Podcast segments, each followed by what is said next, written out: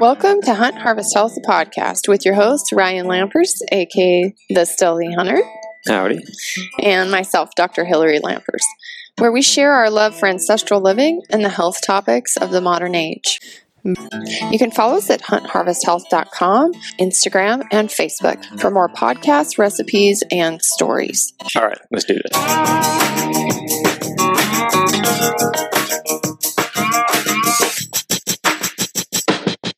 Backcountry Jesus. Yes. You responded to that. Are we on? Yep. No, I did respond. Dang it. You totally responded. Uh, Ryan Avery. I know. He's he said it enough times. Sorry, I had a moment there. Um, well, everybody, welcome back to Hunt Harvest Health Podcast. It's Dr. Hillary and Backcountry Jesus, Ryan Lampers. No. he has a new name now. He was Stealthy Hunter, but now we're going to change his Instagram handle to Backcountry Jesus. Hmm. And it's not because he, I mean, he loves Jesus, but he looks like Jesus at this point. My grandma saw, I sent her a picture of us, and she said, Is his hair longer than your hair? And I said, Pretty much. She's hmm. like, Jeez. Yeah, Paley wants to cut it so it'll grow longer. So it'll grow longer. She wants it to keep on. I think growing. Tana would be traumatized if you cut your hair off. She she, she Yeah, literally cry. looks at pictures with you with no facial hair and long, and short hair. She She's does totally not get that it's you. confused. He's Yeah, like, she no, can't figure it out. that's not dad. I'm like, yeah, that's him. Well, I'm pretty scruffy after this recent trip. I just got back last night. Me and Brian Call had another big adventure and um, great trip, but we were pretty dirty when we walked in the door. I mean, You were very dirty. I don't know if I've seen you that dirty in a long time. Like even after a trip, and Brian looked like he lost like 20 pounds. he looked kind of gaunt, and you were like filthy. I'm always gaunt after these trips. I come back pretty thin, but Yeah. but it was a great one. It was uh, adventure filled from start to finish. A lot of miles, probably more miles than um, I've ever done on a bear hunt. Just in and out, and some boating and all kinds of stuff. It was uh, saw a lot of really, really cool animals. Saw elk, grizzly, black bear, mule deer. Saw a lot of cool stuff cool places. Totally new area we'd never been to and checked it out and found some success. Came back with a couple. Imagine that. Well, Those poor little bears. so cute. big bears, And then they just big get. old boar. Oh, that's right. You keep correcting me when I say that. You don't like that word little, Well, little bear. No, they were big bears for sure. but yeah, so a good, good, good trip, and that's it. Hunting for a while. Spring hunting is over. Oh gosh, um, I just don't even listen to that anymore. And then You'll be coming back, and August maybe. you know how to stress me out. You're like, I'm just gonna leave for a few days. It'll just be like six days, and I'll be like, we have so much to do right now. You are like gonna kill me. But well, my August. inreach, my inreach messages were they weren't, uh, I guess, very friendly. Coming back from you, I could tell. I was mad. You were stressed. It was It was- stressed. People, it was a tough time to leave. For We sure. it have- was brutal. Western Summit's coming up. Yeah. We have a whole new CBD line about to drop. We have websites. We have we have rifle covers. We have what else do we have? We have multiple businesses going on. And Ryan's like, "Oh, by the way, I'm going to go hunting again." So, I will say, yeah, your messages while I'm pulling my hair out and I'm working my clinic job and I have kids. Yeah, that was pretty much like enjoy that adventure because but I was nice last night. I got over it. Yeah. You know, I just realized in this world that I'll get to have my adventures when I'm like 80, probably, in my own head when I'm in a nursing home. Because at this point, No. I'm just like, my job is to work and to Mm. take care of children. While you go and you have multiple adventures, Hmm. um, because now we have a farm basically. And I don't get to have an adventure. That's not my course in life right now. We do so, have a lot of animals right now Yeah. ducks, chickens, dogs. Yep. So anyway. Anyways, so um, we have a good podcast. This one um, is with our friend Matt Skoglund from North Bridger Bison. I approached Matt a couple weeks ago. I said, "Will you do an Instagram live with me?" This was his first Instagram live, um, and uh, we talked about meat, and we talked about the whole issue right now of food shortage and meat processing um, the Prime Act, Prime Act. the USDA regulations. And uh, it's kind of funny because the same week that I recorded this with him, I think uh, Joel Salatin was on Joe Rogan's podcast, just just kind of serendipitous. But um, I listened to that with him, and so that's also a really good podcast if you want to go listen to kind of like what is going on right now in the whole meat and the whole f- small farm uh, meat ranching world. Um, and how the COVID situation has changed um, a lot of meat production. Um, Matt talks about basically the meat industry in the United States is controlled by like four corporations. And that's where most of the meat comes from. So the whole idea of small farmers and ranchers selling their meat, uh, there's a whole process. Yes, there's a whole process they have to go through in order to get that meat butchered by an appropriate butcher and certified to sell it. Makes it very difficult. And there's really not enough slaughterhouses to get your meat local. to get it local. Yeah. So there's just uh he he had a statistic of like there was 50 years ago there was like hundreds or maybe thousands, I can't remember exactly, um of slaughterhouses where you could take your animals and you could get them slaughtered and then you could sell them. Now there's very few. Like the state of Montana has like one or two and he said they're they're basically backed up to like January of next year or something. So if you're not on the list right now or you needed animals that you wanted to sell, you you would you would not be able to sell them until next year. So it's a process that I don't think I, I know most people don't even think about. They just go to the store and buy their meat. And Right. And so he describes like, the- so when you guys were doing that Instagram live, I was in the garden doing some things down there and I listened to the whole thing. Well, you guys were live and it was a great, great talk. Uh, I really like, um, I always Yeah. like listening to Matt, but yeah, He was really talks good. for most of it, Talks about the Prime Act, what it is, Yeah. how it works, um, the value of it, why it's important. So Yeah, it's a it's a good one. So the audio's a little funky, folks, because I was supposed to record it and it didn't record on my phone, and um, so I had to re-record it from my phone. Like it's super confusing. So hopefully it's it's we're able to listen to it, but it's one of those conversations you can't really duplicate. It's I could I guess we could do a podcast on the same topic, but it would be really hard to duplicate. yeah, it's So- always better the first time. Yeah. So the audio might be a little rough, but I'll do my best at editing it. Um, we do have the Western Hunting Summit. Quarantine has been dropped as of June 1st, which is today. Today, yeah. Hallelujah. Backcountry Jesus. Pray to Backcountry Jesus. He saved us. So the No. summits are go. So we're Yeah. full tilt on getting those. Yeah. And we do still, if you're local or you want to travel and you want to come, um, we do have openings for the end of the month Mule Deer Summit, where Remy Warren's going to be speaking. Now we we've had quite a few people who were signed up. Hold they wanted Yeah. us to hold their passes for next yeah, year, a lot of and people, yeah, there's a lot of reasons for that. A lot of it has to do with COVID and issues around COVID, and travel. which is completely understandable. So we're holding some folks as passes for next year, so they'll come and attend. But it opened up spots for this year's, so there are there are places available now for yeah. for those summits. Um, and then there's a bear hunting summit the weekend of July 9th, and that's going to be a small group. Mhm. And I'm actually going to go on that one. So I'm going to go hunting and learn about bears. Hunting. Well, we're going Well, I'm going to go hiking. I mean, oh, sorry.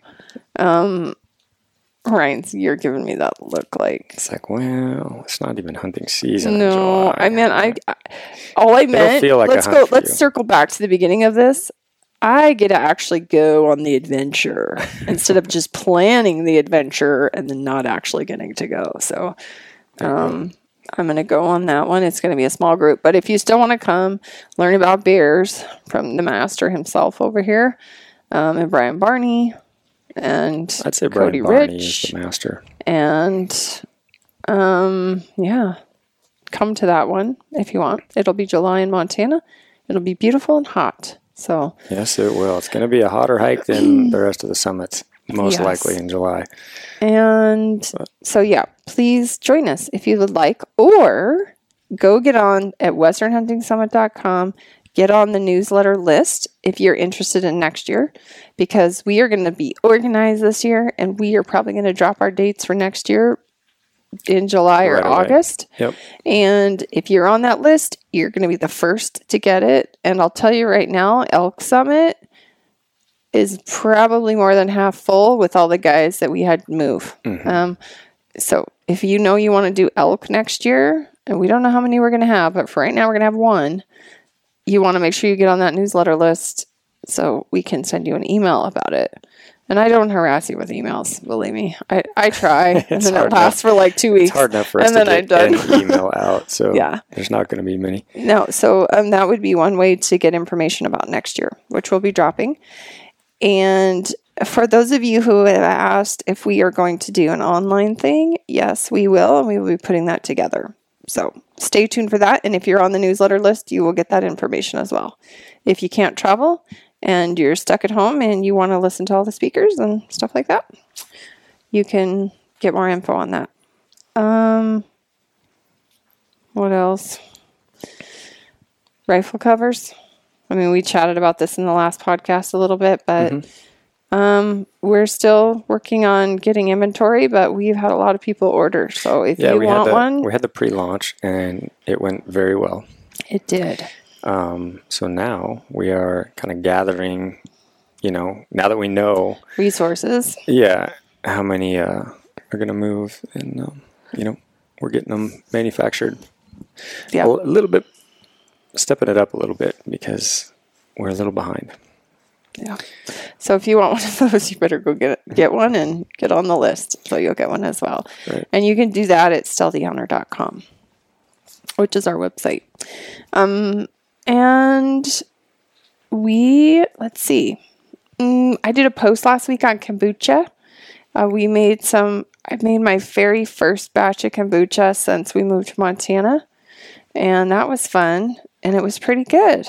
So, Yep, I had some. Me and Brian Call had some this morning Yeah. for breakfast. It was delicious. Yep. And uh, so we do have a podcast on it.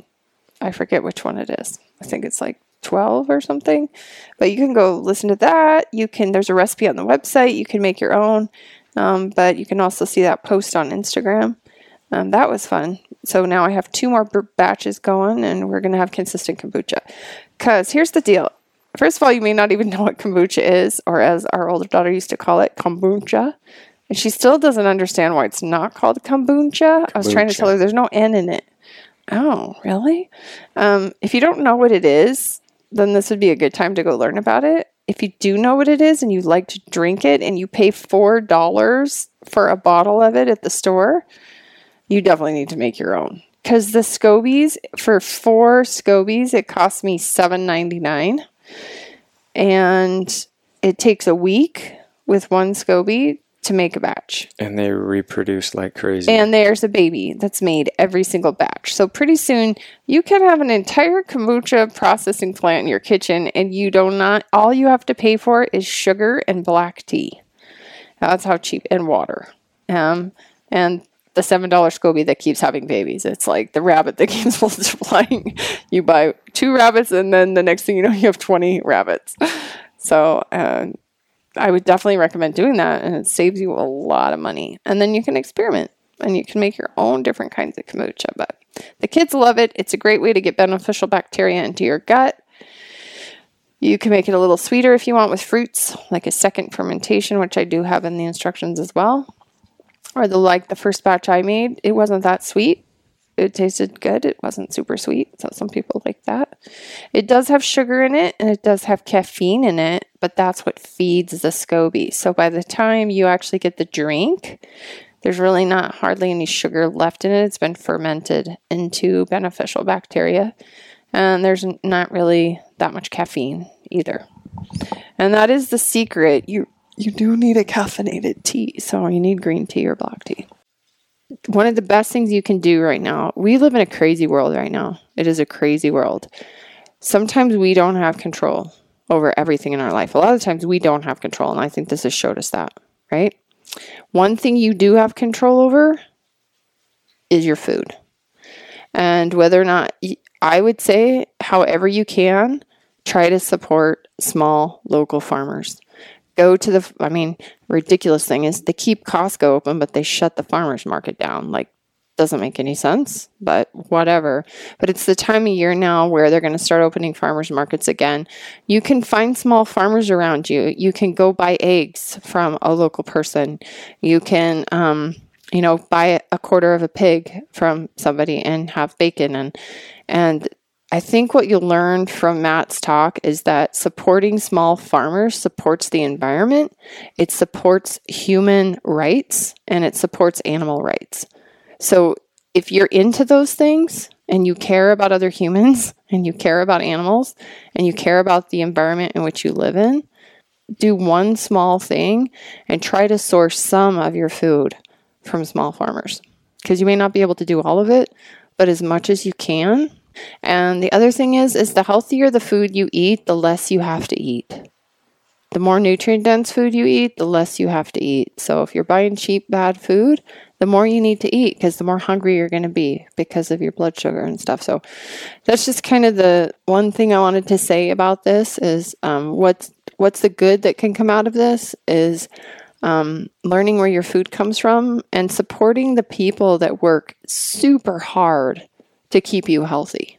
Like if you see what Matt does to get meat to your plate, I mean that guy cares about your food. Shop local. Shop local. All right. Thanks, everybody. Have a good day. Um, are are you out at the farm or are you in town? Yep, out at the ranch. Um, the bison are actually nearby, and uh, Are they? Yeah, I was gonna uh, see if I can. Uh, So for those of you myself. who don't know Matt and his um his ranch, his bison ranch, oh, amazing out there, and the Oh, here we go. buffalo, they just kind of roam around close to his home, out in the fields. they, they just left. I'm not kidding. They were they were here. Uh, oh, they're camera Anyways. shy. They're kind of like my husband. oh, um, awesome. anyways, how are you guys? We're good. Um, I was just telling everybody while we were waiting for you that we're, you know, gardening right now. Ryan's actually outside trying to get a bunch of boxes done because he's going on the backcountry tomorrow again. But Oh, it's cool. been so windy. I don't know if you guys are having a lot of wind there, but it's been super windy here. So we Yeah. have to build. We're having to build a lot of wind barriers and stuff this year for our plants because we don't have a greenhouse yet. That's our hope that we're gonna maybe be able to build a greenhouse, maybe this summer at some point. But right now we we're just trying to figure it out. But the wind has been relentless. It's like never ending. So Yeah, no, it's uh, it, weather's here has been crazy in the past week. It was what's today? Wednesday. Two days ago, Monday was the hottest day of the year so far, and then yesterday it was just crazy with uh, wind and then rain and then sun and then wind and then rain, and then Monday night, Sarah and I were watching. There was some crazy storm to the north of us. Um, it was just like a small pocket of clouds, but it was there were flashes of lightning lit, literally every second. It was I've never seen anything like it. So it's you know kind of classic spring crazy Montana weather. yeah, we've had it every night. We've had the like lightning storms every night, which is kind of nice. I like it. I, I kind of like that spring thunder and lightning storm, um, which we rarely ever got in Washington. It just kind of rained all the time. this is like you know the storms come in and then they kind of go away and then it can be sunny half an hour later so that's what i, I love about the rockies. Um, okay cool. So i kind of sent you a list of questions. I have no idea how much you know about it. I kind of put you on the spot with this but a couple weeks ago i was reading about this new prime act that was proposed um, and it had to do with local cattle farmers and selling their meat locally or to restaurants, etc.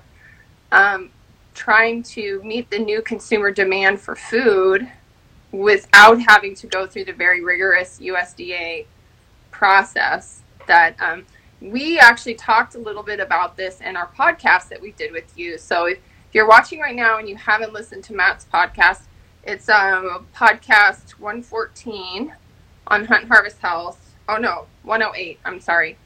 114. I don't know where that came from. Uh, one 108.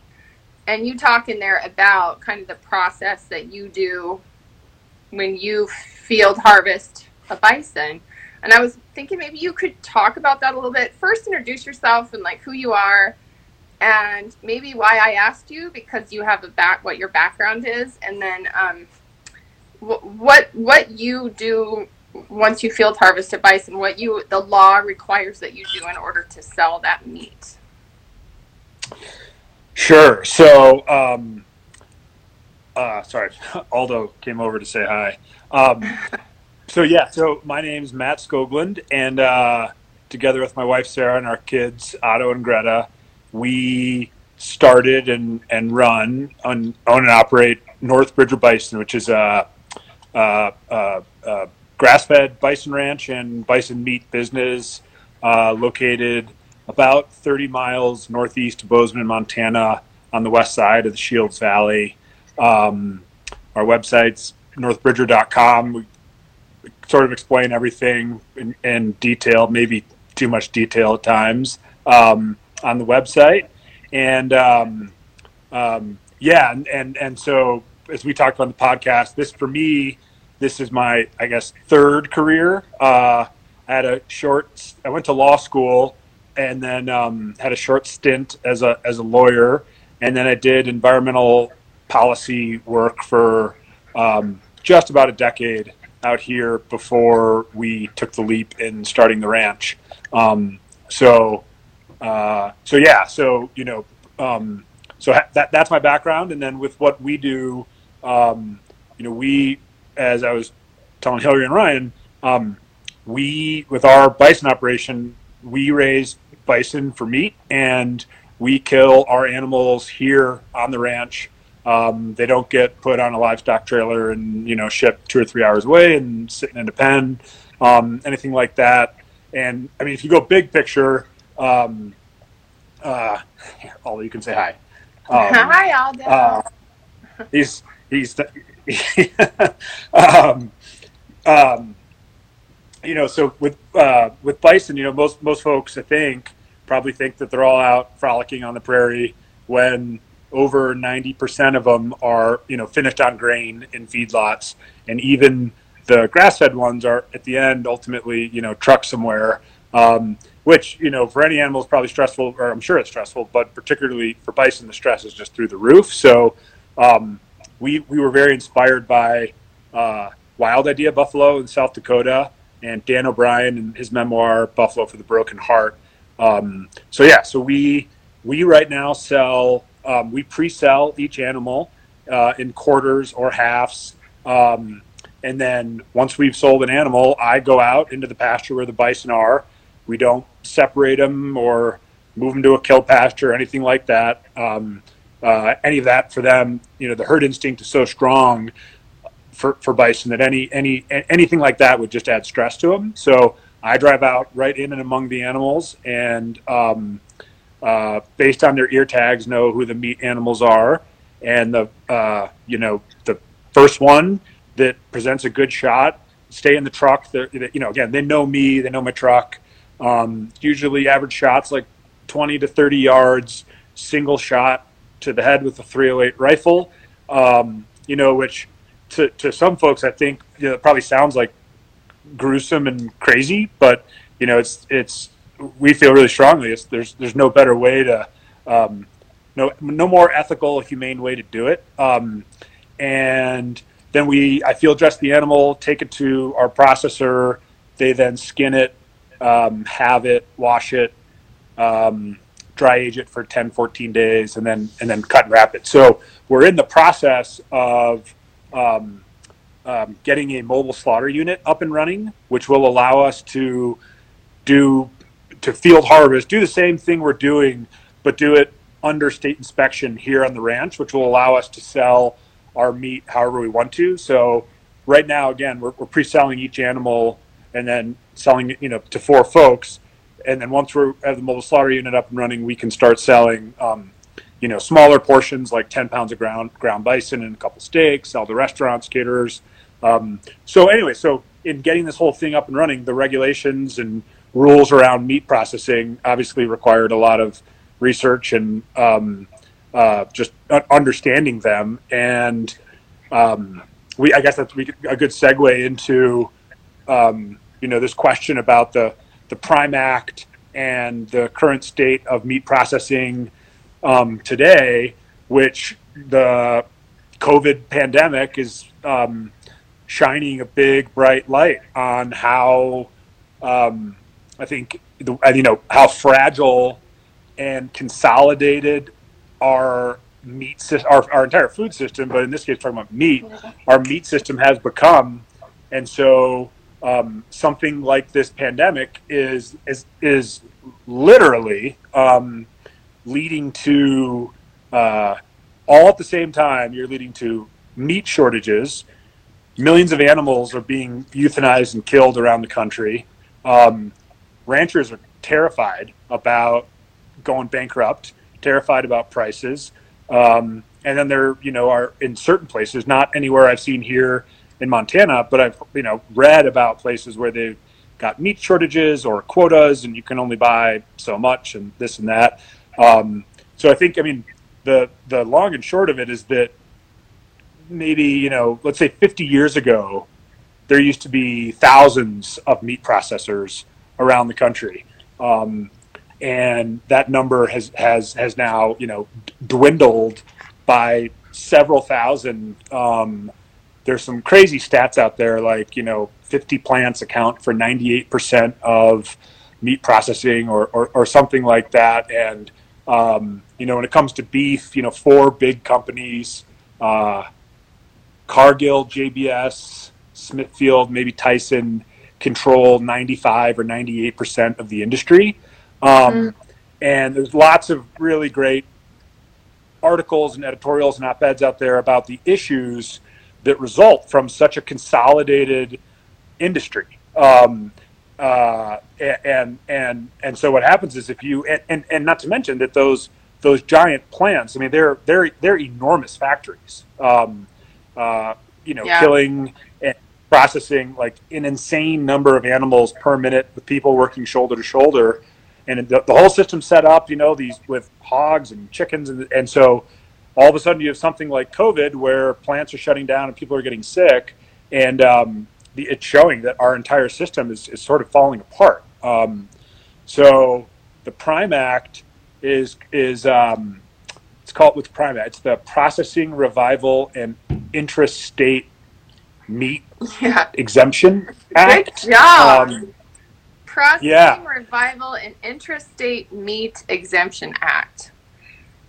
Yes. Yeah. So and so basically that I guess that was introduced um, you know, uh, I think five years ago. It has it's it's never passed, but it's it's now it's now being brought up again because one of the issues with this consolidation is um, so kind of back to like what we're doing the what we're doing is called custom exempt. So we we're pre-selling a live animal to, to four people, and then um, and then having it processed. But all that meat is then stamped not for sale. You know they can't turn it around and, and sell it to a restaurant. Um, but like the meat you buy at a grocery store or a restaurant, that has to be um, slaughtered and processed at an at an inspected facility somewhere. Um, here in Montana, there are different rules that apply apply to bison, but let's just take beef for example. Um, um, uh, if if beef needs to be slaughtered and processed at a state inspected facility in order to be sold in the state of Montana, and then if it wants, to, and then if you want to sell it across state lines, it needs to be sold. It needs to be processed and, and, and slaughtered at a at a USDA, a federal inspected facility.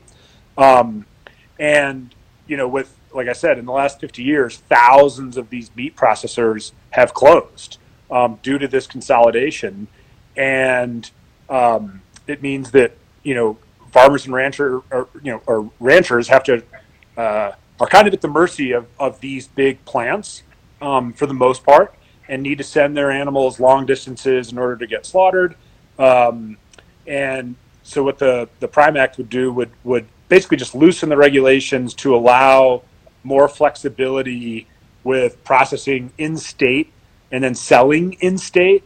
Um, and so, you know, I don't know if it'll pass. I, I, I doubt it just because, um, you know, the reality of issues like this in, in, in the U.S. or anywhere probably, but uh, just speak for our country, you know, it comes down to politics where, um, you know, the pork industry, for example, is against the Prime Act, and um, you know they they have a very vested interest to keep the status quo the status quo.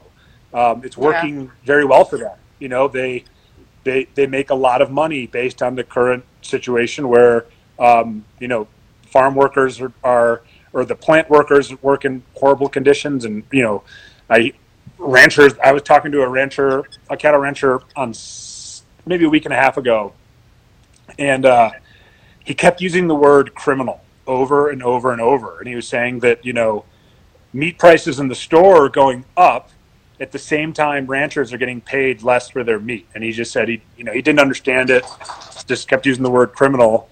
Um, but I think it all comes back to that consolidation. And um, yeah, so I think, you know, I guess I actually, well, um, so I think, I mean, there's yeah, it's hard. There's so there's so many there's so many things to talk about. But I think most importantly, you know, one really key takeaway is how desperately we need to get away from this consolidation, and we need more local and regional processing facilities. Um, and I think that individuals out there can help make that happen by um, seeking out and buying from, you know, whether it's local butcher butcher shops directly from ranchers but speaking with their money, speaking with their dollars, um, as well as contacting their uh, you know congressional delegation, their their two U.S. senators and the and their uh, representative in the House, and saying, "Hey, this is crazy. I want to see this change," because it gets like it's all. I remember that I saw some. You know, everyone. There's all this stuff going around. all this stuff going around online. I saw a meme uh, about oil prices, and it said something like, um, "If oil prices go any lower, Exxon's going to have to fire some of its congressmen." Um, and you know, I think the same thing's true for the pork industry. That you know, uh, that these you know, um, whether it's agency officials or legislators, you know, yeah. they say jump, and and and and and and the, and the legislators and agency folks say how high, um, and so if if and so so the the the the regulations and the rules are set up to favor the, the consolidation right now. Um, and, you know, nothing can change overnight. Like, um, sort of prime act aside, like again, in the state of Montana, you know, we, we, we don't have that many um, small local processing facilities, that many state inspected facilities. And just, you know, I knew we were doing this tonight. So I called a few, um, just to, and I just said, Hey, if I, if I wanted to bring in a steer, um, where where are you guys at? And one said they're booked booked out to 20 February 2021. The other one said uh-huh. booked clear through the end of the year, or I can be put on the wait list. Um, and um, that they, uh, I said, how about 2021? Said, you know, I don't have a calendar for 2021 yet, so I'm not even going there. Other one into January, same thing. You can be put on the cancellation list. So I guess my point is like, even if tomorrow folks started saying, "Hey, I want to start buying more direct from ranchers, you know, ranchers are going to have a hard time finding processors to process their animals. So, um, you know, I, we additionally need, and this this is more. I was on a call a week or two ago with a, a few folks in on the you know food ag side, and then the Montana Department of Livestock and our Department of Agriculture. And on, our, on the state side, our Department of Livestock and um, Department of Agriculture are great. Like they are really good at helping producers in the state. You know, they they would love to see these changes. They and they know that it's it's up to it's a it's a federal issue. Um, so when I was talking earlier about that stuff, I wasn't talking about our, our folks here in the state. Governor Bullock's written a letter. Um, you know, Department of Livestock has, has pushed for these for this stuff, but it but you know it really comes down to is, um, or I guess one piece of it is, um, is I guess the business side of things, the capital side. You know, someone saying I, I want to open a new processing facility in Three Forks, Montana, or wherever. Um, and then and then and and which requires a fair bit of capital to start up and then and so i guess where, where, folks can help on the consumer side is making sure that they're buying meat from from them to make sure that that business is viable right um, so you know there's no no no quick fix or, or silver bullet to it um, and i realize i've been talking like an animal for like 10 minutes straight so no, that's why i like I'll, talking I'll, to you because you you don't like you're not someone I have to like ask questions to. You like you know know your stuff and and you know I think that this is a great lesson in kind of the general population. Even those of us who live out rurally and we may not be ranchers or farmers, but you know we have a garden and you know Ryan hunts and you hunt a couple times a year. You get some meat but you know, you're typically still buying meat at the grocery store of some kind. Maybe you're buying bacon, or you buy a chicken once in a while. You buy a turkey at Thanksgiving, um, or you go out to eat. Like COVID's really put the kibosh on going out to eat. But prior to this, like eating out was like a daily event for most people, and you're not really thinking to yourself like oh, I'm going to have chicken for dinner. And you're not having all these little thoughts. You know, most people aren't. And it goes to show you that the disconnection that we've just really been trained about in our food and that we have such so much trust in these very large corporations that really have a monopoly in the market um, and they're requiring through their lobbying efforts and et cetera like you were saying is that the requirements now become so hard for that small farmer small rancher and then by not having processing facilities it even improves and lines their pockets because they know that like you guys you have no choice. You have to go through that system and or consolidate your animals and send them to them because you can't wait till 2021 to get your animals slaughtered right? And i don't think that people put those they, they don't connect those dots when they go out to eat in a restaurant even in their local town. Because traditionally that meat's not even local right? It had to be certified inspected butchered in a USDA facility. And if Montana only has a couple of those and they're booked out till God knows when, right? It's likely the meat that you're eating in that restaurant is not local in the least. And um, it was it's just like everything else. And so it's almost it almost seems overwhelming, right? When you talk about this and you read about this and you look at the laws and you look at how it's kind of like in my industry with the pharmaceutical companies like it just seems so big. How could you ever like you know, how can we ever like overcome that type of money, that type of influence and and you know that that the setups that truly move towards more monopoly um, if you've only got four companies that are the big ones supplying multi millions of people their meat you know um, it doesn't leave much room for the small guy. And so, you know, what we've tried to do is we're really fortunate because we hunt and we have meat, and maybe we don't think about this all the time, but what 90% of the population doesn't hunt. And so they're not thinking about these things. They just know that they want to eat meat. And the other thing is is how expensive it is, right? Like it's cheaper to go to Walmart and buy beef at Walmart um, than it is to buy a buffalo right? To buy a quarter of a bison. But it's really comes to the education of you're not just support you're not just paying extra money for that bison you're supporting you and you're supporting this system you're you're you're you're making a small dent in a very large and likely corrupt system um, and I think that's where these big companies they get people right is the pocketbook. It's it's like it's cheap.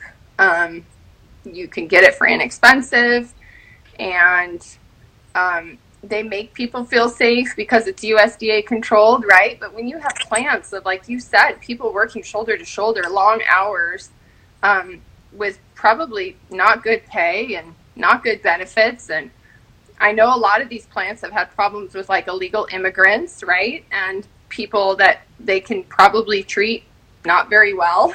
You know, and I'm just assuming here. I'm not saying they do that, but um, the, all Yeah, that no, no, it's, it's comes down to all that. So Yeah, no, I, I, it, um, for sure. I mean, there's, like you said, there's a lot to unpack. I mean, there, there's been, uh, so many great, great's not the right word, but I guess eye-opening and sobering articles and podcasts on, you know, the, uh, both, you know, uh, migrant farm workers on, on, on farms in America and the folks in the, in these meat plants. And you're absolutely right. I mean, the, the conditions are horrible. The treatment of the uh, of the workers is horrible. It's a lot of exploitation of you know undocumented workers who um, uh, you know don't aren't aren't I don't know. I guess just are, are, are being taken advantage of. Maybe is the best way to say it. And um, so that that side of it is is horrible. And you know, there's these ag gag laws where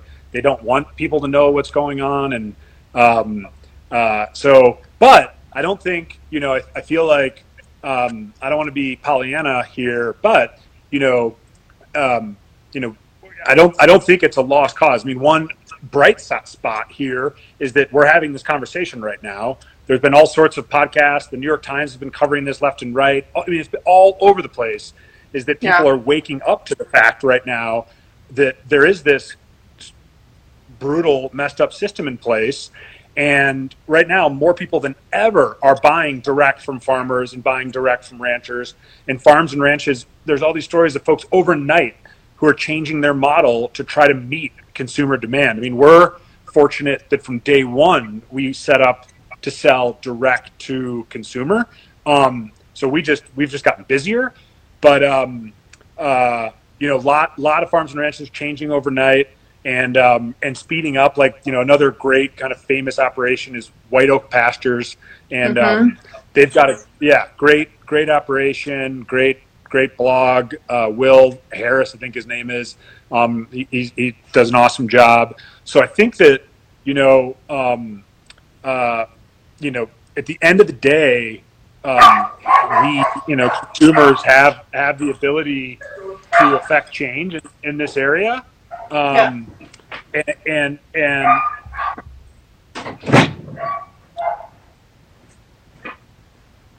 sorry, my dogs were going crazy. I was listening. oh no no no no worries.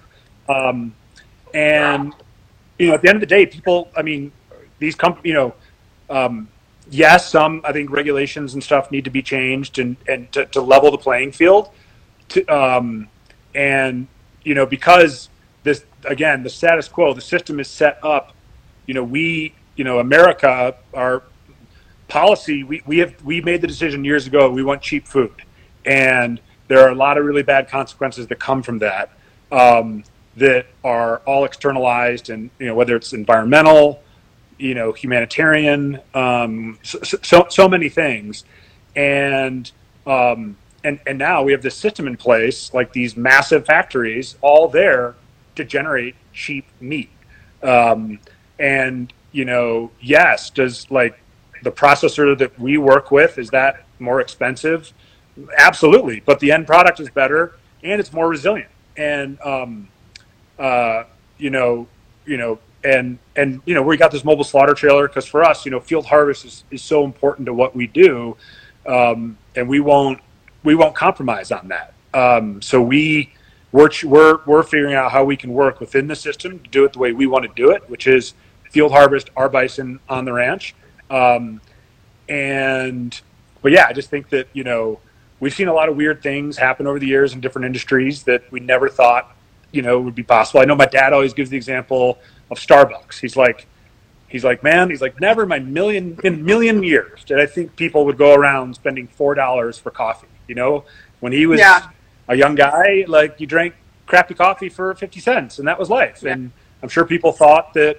Um, what is something was Ralph something Schultz? I can't remember his name, but um, the founder of Starbucks. But I'm sure people thought he was crazy. And now what? Look at look at look look at Bozeman. There's like 19 specialty coffee shops. So um, there, there, I absolutely believe that that you know um, there's nothing, whatever you know, um, the best disinfectant in sunlight, and you know the. Um, I, I- think change is is happening as as and it's it's as as evidenced by right now. So many people seeking out farmers and ranchers. Um, I just got a call today and was listening to a podcast about this relatively new company, Barn to Door. They're all about helping farmers and ranchers transition to go direct to Oh. consumer and cut out the middle Cool. person. Um, and you know, it's like win, win, win, win, win, win, win because it's gonna it decentralizes things. The food system's more resilient. It puts more money in farmers and ranchers' pockets, which Mhm. which means it stays in their in their communities, protects open space, provides wildlife habitat. So many things result from um, from that happening. And a, a great example in I'm on the board of the co-op in, in Bozeman, the food co-op, and um, I didn't know that. and and they Cool. yeah so they um, we had a meeting our, our monthly meeting like uh, last week.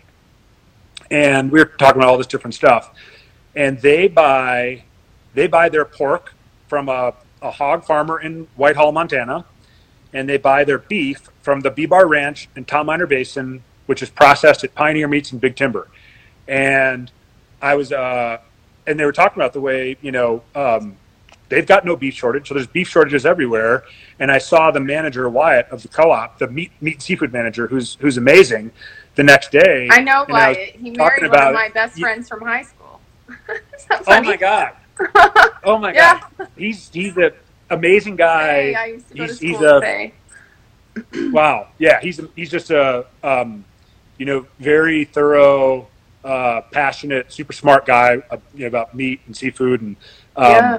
and I was telling him about I was like you know I was just like hey I was just saying to you guys there's a great example that like people say oh local regional but look at the co-op. Like they have a regional food system and it has been no disruption whatsoever. And he looked at me like stone faced and he was like 68 miles. I mean, he knows exactly how far you know the processor is from the co-op. And i took a picture of it because the you know the meat case of the co-op's overflowing with meat from you know 100 miles away and so i think that you know local kind of gets poo-pooed as like i don't know you know hippy dippy expensive you know it's got some sort of i don't know uh, bad agenda but at the end of the day what's showing right now is it's it's more resilient it's better for the community um, uh, uh, on so many levels. So I think the consumers like, you know, seeking out farmers and ranchers, um, and then hopefully maybe someone listening is their dream is to open.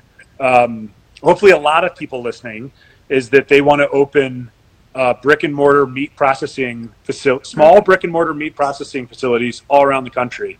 Um, you know, because one thing we're super lucky that we do have some really good processors around here um, that we've developed good relationships with, and, and so they work with us to get our animals in when uh, you know when I have sold an animal and I field harvest here on the ranch. Um, they, they really do an awesome job of, of working with us, um, but we're we're the exception. You know, most people, you know, most of our farming and ranching is done in rural areas, Yeah, and they they're have very far. commute You know, so far. if you're nine hours or ten hours from a processing facility, yeah, like you know, we couldn't do what we're doing. Um, yeah, So, um, so anyways, I, I, I definitely am, am extremely hopeful that, uh, um, you know, while this crisis, this, this COVID has been, you know, uh, tragic on so many levels, you know, a little silver lining is that people are waking up to, um, you know, the food system and how easily it can, it can grind to a halt. And, Mhm. you know, that's one of the things like that we do here. You know, we're, we're, we have, we say like eat with your eyes wide open. We're sort of wildly transparent and fiercely, you know, uh, um, open about what we do as far as um, field harvesting animals. And when we, part of our mission is connecting people to where their food comes from because, um, uh, like you said, most people have no clue. They think steaks magically appear wrapped in plastic at Safeway. And so, you know, when I field harvest an animal the next morning, I when I kill it, I take a picture of the animal on the ground, not nothing gory or bloody, but, but a picture of the bison. And then once it's been skinned and halved um, and washed, take a picture of it at the processor. And then the next morning, I send those two pictures to the four people that bought that animal and say, "Hey, I field harvested your animal yesterday. It's now dry aging." Um, and man, people really have res- responded to that, you know. And Yeah. um, and then when we when we deliver the animal or ship it to them, we send them uh, a little bit of hair from that animal that they're eating, tied around uh, a little sprig of sagebrush from the ranch, and it's just another like. oh, wow, how cool. And, and, and it- yeah, you know, it's like you know, just thinking like this meat just didn't magically appear. An animal died for it, which is a which is you know, it's super healthy. It's a great thing. Um, and I guess it's a good segue to my T-shirt that I'm that I'm Yeah. Uh, Tell us about that. wearing. Yeah, so I guess you know I feel you know so as I said previously I worked for an environmental group, a really great environmental group, NRDC for almost a decade. I'm Still friends with a lot of folks there. Um, but what I've seen, you know, I've seen over the years is that meat has been meat has been so vilified. Um, I joke like it when I was at a dinner, a work dinner, like you'd go around the table and it'd be like, um, you know, salad with tofu, salad with tofu, salad with tofu, and I'd be like, cheeseburger, sorry, oh my god, I'm a bad person. Um, and you know, um, and so I think, you know, like um, this idea that um, meat is bad, you know, an animal dies, it kills animals, it's bad for the climate. While there's no doubt, I guess just set this aside, like factory farming, feed, all that stuff, which is 99% of it, is very bad. When you say don't eat meat, you're you're throwing the baby out with the bathwater, and you're painting with way too broad a brush. It's much more nuanced than that. And you know, I, like you guys, I'm a big meat hunter, um, and care a lot about where my food comes from. And so, you know, and then as I started to learn more and more about the science around this stuff, like I always tell folks, like it, you know, like if you go eat a processed vegan burger, and you don't think that animals, wildlife, etc., were, were killed somehow in that process. Like, I have an oceanfront condo in Kansas City that you gotta take a look at because, um, but it's Right. like a, it's a really, you know, it's just a very easy narrative, right? Like Right. vegetarian, plant based, or just for just plant based foods, nothing dies. Feel good about it. You're going to help the climate. You're going to save the earth. When that's, it's just not true. And I, I listened to this podcast recently with the founder of Impossible Foods, and um, it was on how I built this. And apparently, this guy Pat Brown is, I guess, a former scientist at Stanford, and it was really aggravating because he, um, you know, he glosses over. He, he, I don't know how to describe it, but he kind of presents him. He, he said that when he set out to make Impossible Foods, he said, "I was." I said, "What's the biggest issue confronting the world right now?" And he said, "I, you know, that that's climate change, and I wanted to fix climate change." And so he developed the Impossible Burger um, because you know he thinks the livestock industry is so horrible, animal agriculture is bad. He is seeking to end it. People like me are on the wrong side of history, um, and um, and again, from a climate standpoint, uh, there's a environmental consulting firm that did a life cycle assessment of Impossible Foods, his company, as well as Will Harris's White Oak Pastures. So the exact same company, and they found that White Oak Pastures was a carbon sink. It's their their carbon footprint is negative. Like they're they're sucking carbon out of the atmosphere. Where Impossible Foods is a carbon emitter. They're a net emitter. Hmm. So I'm thinking, and this guy never mentioned it. And I'm, it's like, one, your whole identity is you're a scientist from Stanford. So if you're a credible scientist, you should be presenting the science, and you're, not presenting the science. You're, um, if you were, you would talk about this study about white oak pastures that you clearly know about. And then two, if you really, really care about climate change, which is the apparently the reason you set out to create this company, you should really be buying meat from white oak pastures because from a carbon standpoint, they have a smaller carbon footprint than you do. Um, and anyways, I, I and and so I just this narrative of, you know, you know, go buy a a, a, a Beyond Meat or a Beyond Burger or Impossible Burger, no guilt. It's great for you, great for the environment. Um, when it's bullshit. It's just more complicated than that. And and so last summer, you know, out, out on the ranch, a lot of time by myself, um, you know, so plenty of time to think. but man, I'm you know I'm seeing bees and butterflies of every color. And as you know, our our pollinators, our bees and butterflies, are like massively declining. It's a global crisis. Yeah. And that's happening from the use of pesticides like Roundup Ready corn that's killing habitat, as well as neonic, as well as neonic pesticides, um, habitat loss. Like you know, monarch butterflies have evolved with they need milkweed. That they're like very very closely tied to the plant milkweed. Um, and so when I see groups and companies saying, "Eat eat less meat, eat plant based to save the environment," and then at the same time saying we need to save our bees and save our pollinators, it just it started driving me nuts because when I it's I, a I've contradiction. yeah, it's a contradiction. right, and also like I see when people eat plant based, and I at the end of the day do what you want, you know, but but let's just I guess I just feel like let's, let's just talk in an informed way about it because when when they say eat eat less meat, eat plant based, people are not planting backyard gardens like you. They're going down to the grocery store and buying a bunch, typically processed crap.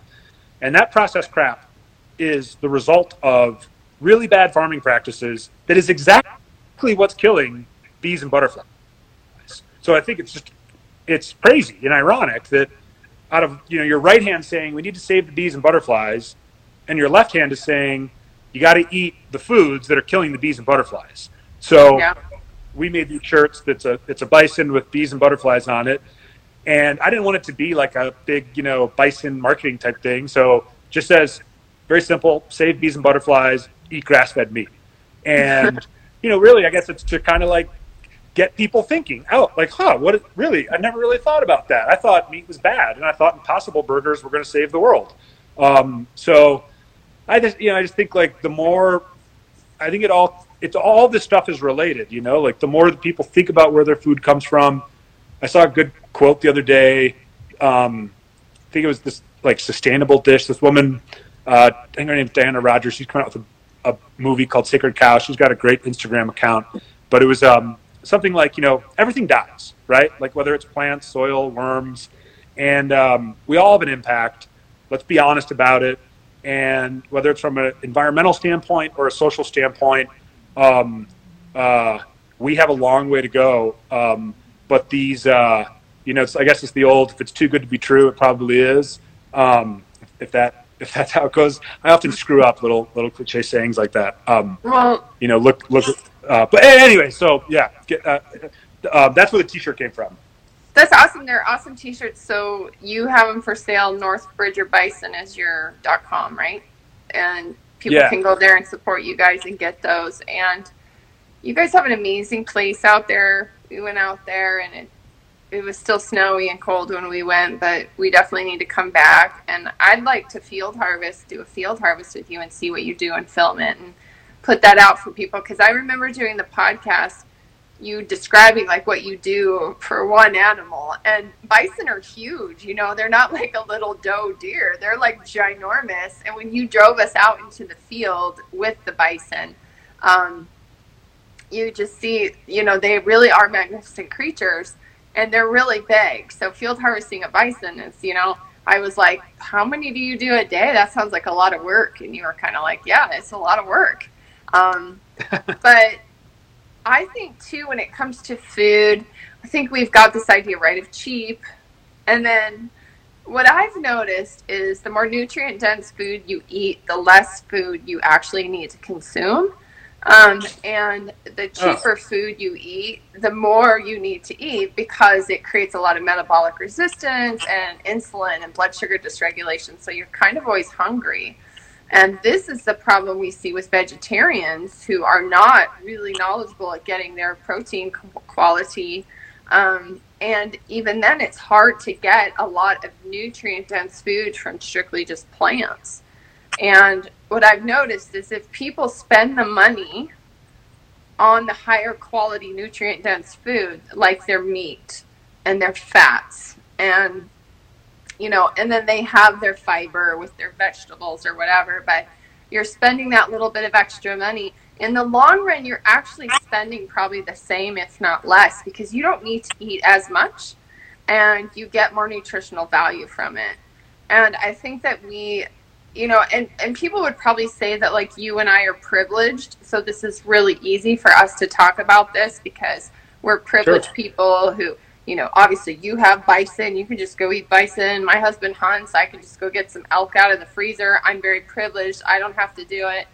Um, and in a lot of ways, yeah, maybe that's true, right? If you live in downtown Chicago or you live in the projects or in all, the only thing in the grocery stores that you have access to is poor quality, cheap food. Um, it may be no like fault of your own. You know what I mean? Like you were sure. raised with that. That's what you have. And unfortunately, food deserts. Yeah. Yeah, these large companies they prey on those populations because they don't really have the choice. And um, you could even say that about really rural areas like Native American reservations. I mean, Montana is a huge food desert. If you want to talk about, you know, native issues and native health and ranchers and farmers that live like out in eastern Washington, like literally out in the middle of nowhere, it takes them like six hours, four hours to get to in a hospital.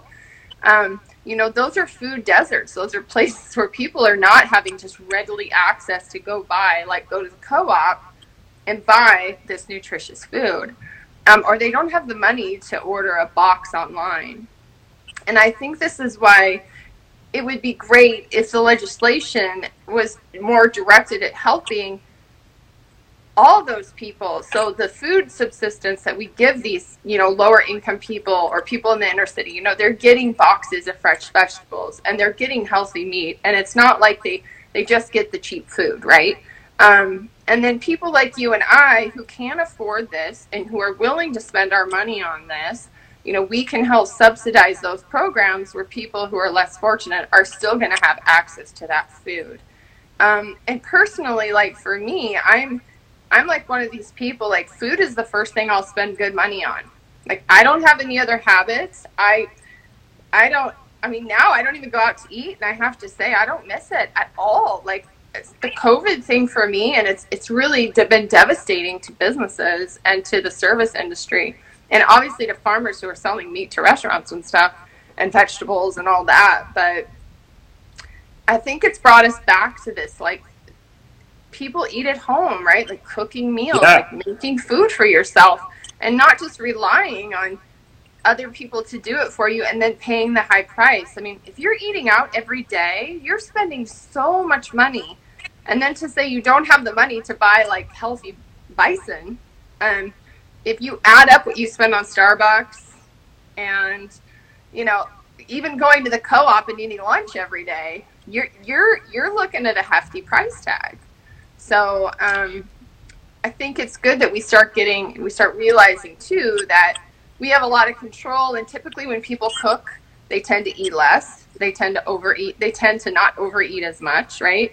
Um, and so I think I see the positivity in that, and that's kind of the, the the way that I go is teaching people that you could spend the money on it and you don't have to eat as much because you're satiated. It's healthier food for you, and it's going to bring you better quality of life and energy and that kind of thing. And I don't think that has to be strictly just for the privileged people, you know, the people that can afford this. This could be available to everybody. And um, for me, that would be more right. the goal, right? Is that everybody has access to this type of food. And and unfortunately the the bigger things that be out there make that hard to do because like you said the food deserts and the monopolies that these big companies have so sharing your food with other people is important too people that right, don't no, have I mean, I, no i think it's a great point we're yeah i mean clearly very very very privileged very lucky um, and you know, like that's another you know huge issue of uh, you know food deserts cost of food cost of good food um, but the thing, you know, again, I mean, I think if we could if we can, you know, change some of the rules and regulations and the subsidies, um, the incentives, the you know the, the status quo, because the and many people. I mean, there, one, there's a lot of people doing amazing work on that stuff right now. You know, which which is great.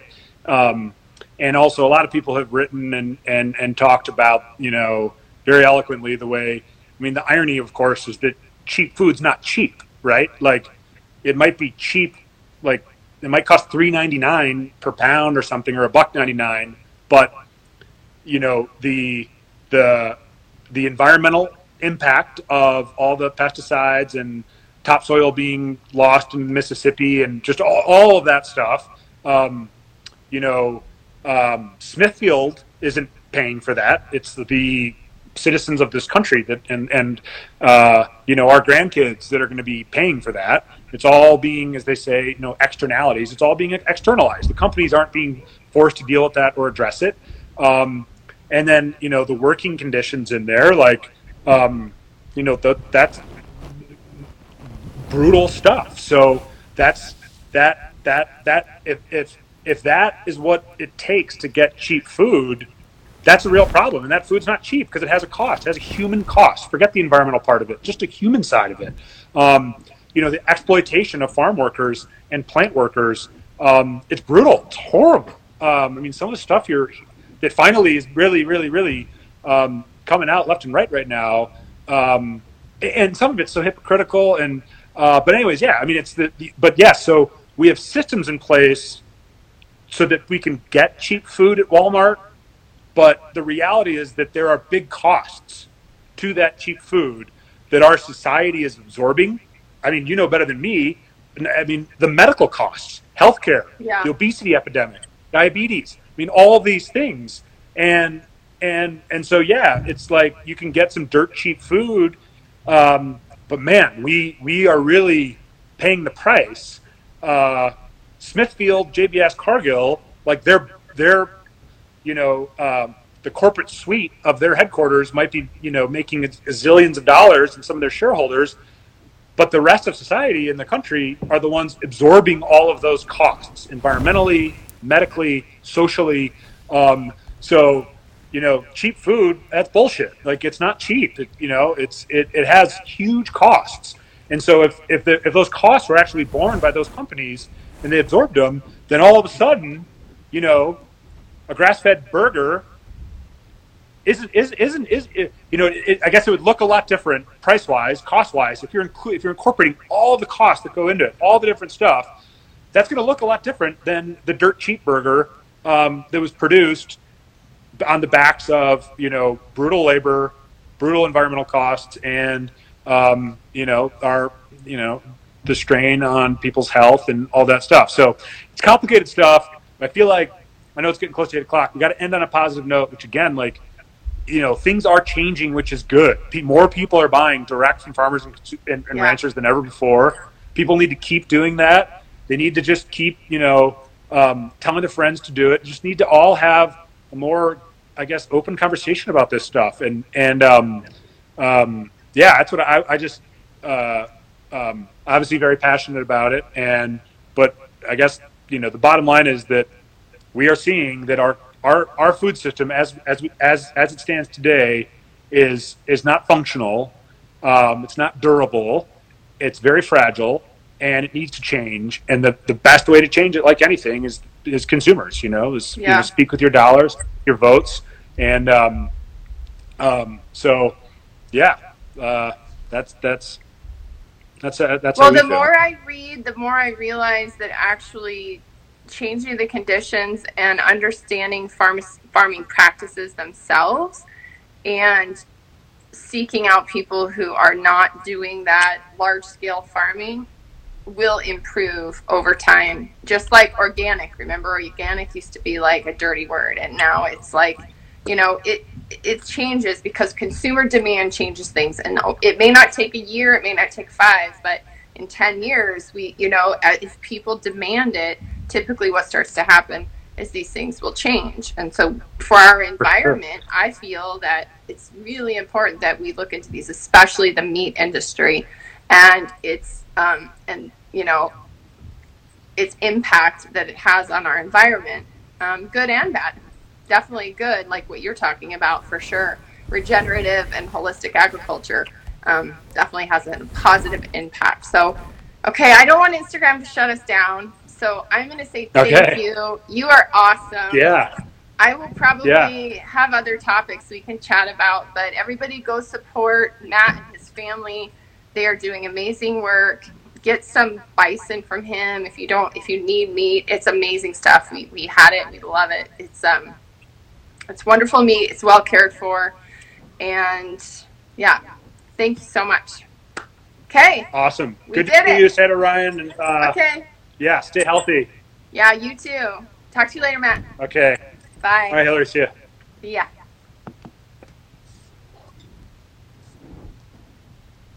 We have the idea that if we were to let go of fear, our main defense mechanism, we would become vulnerable in some way.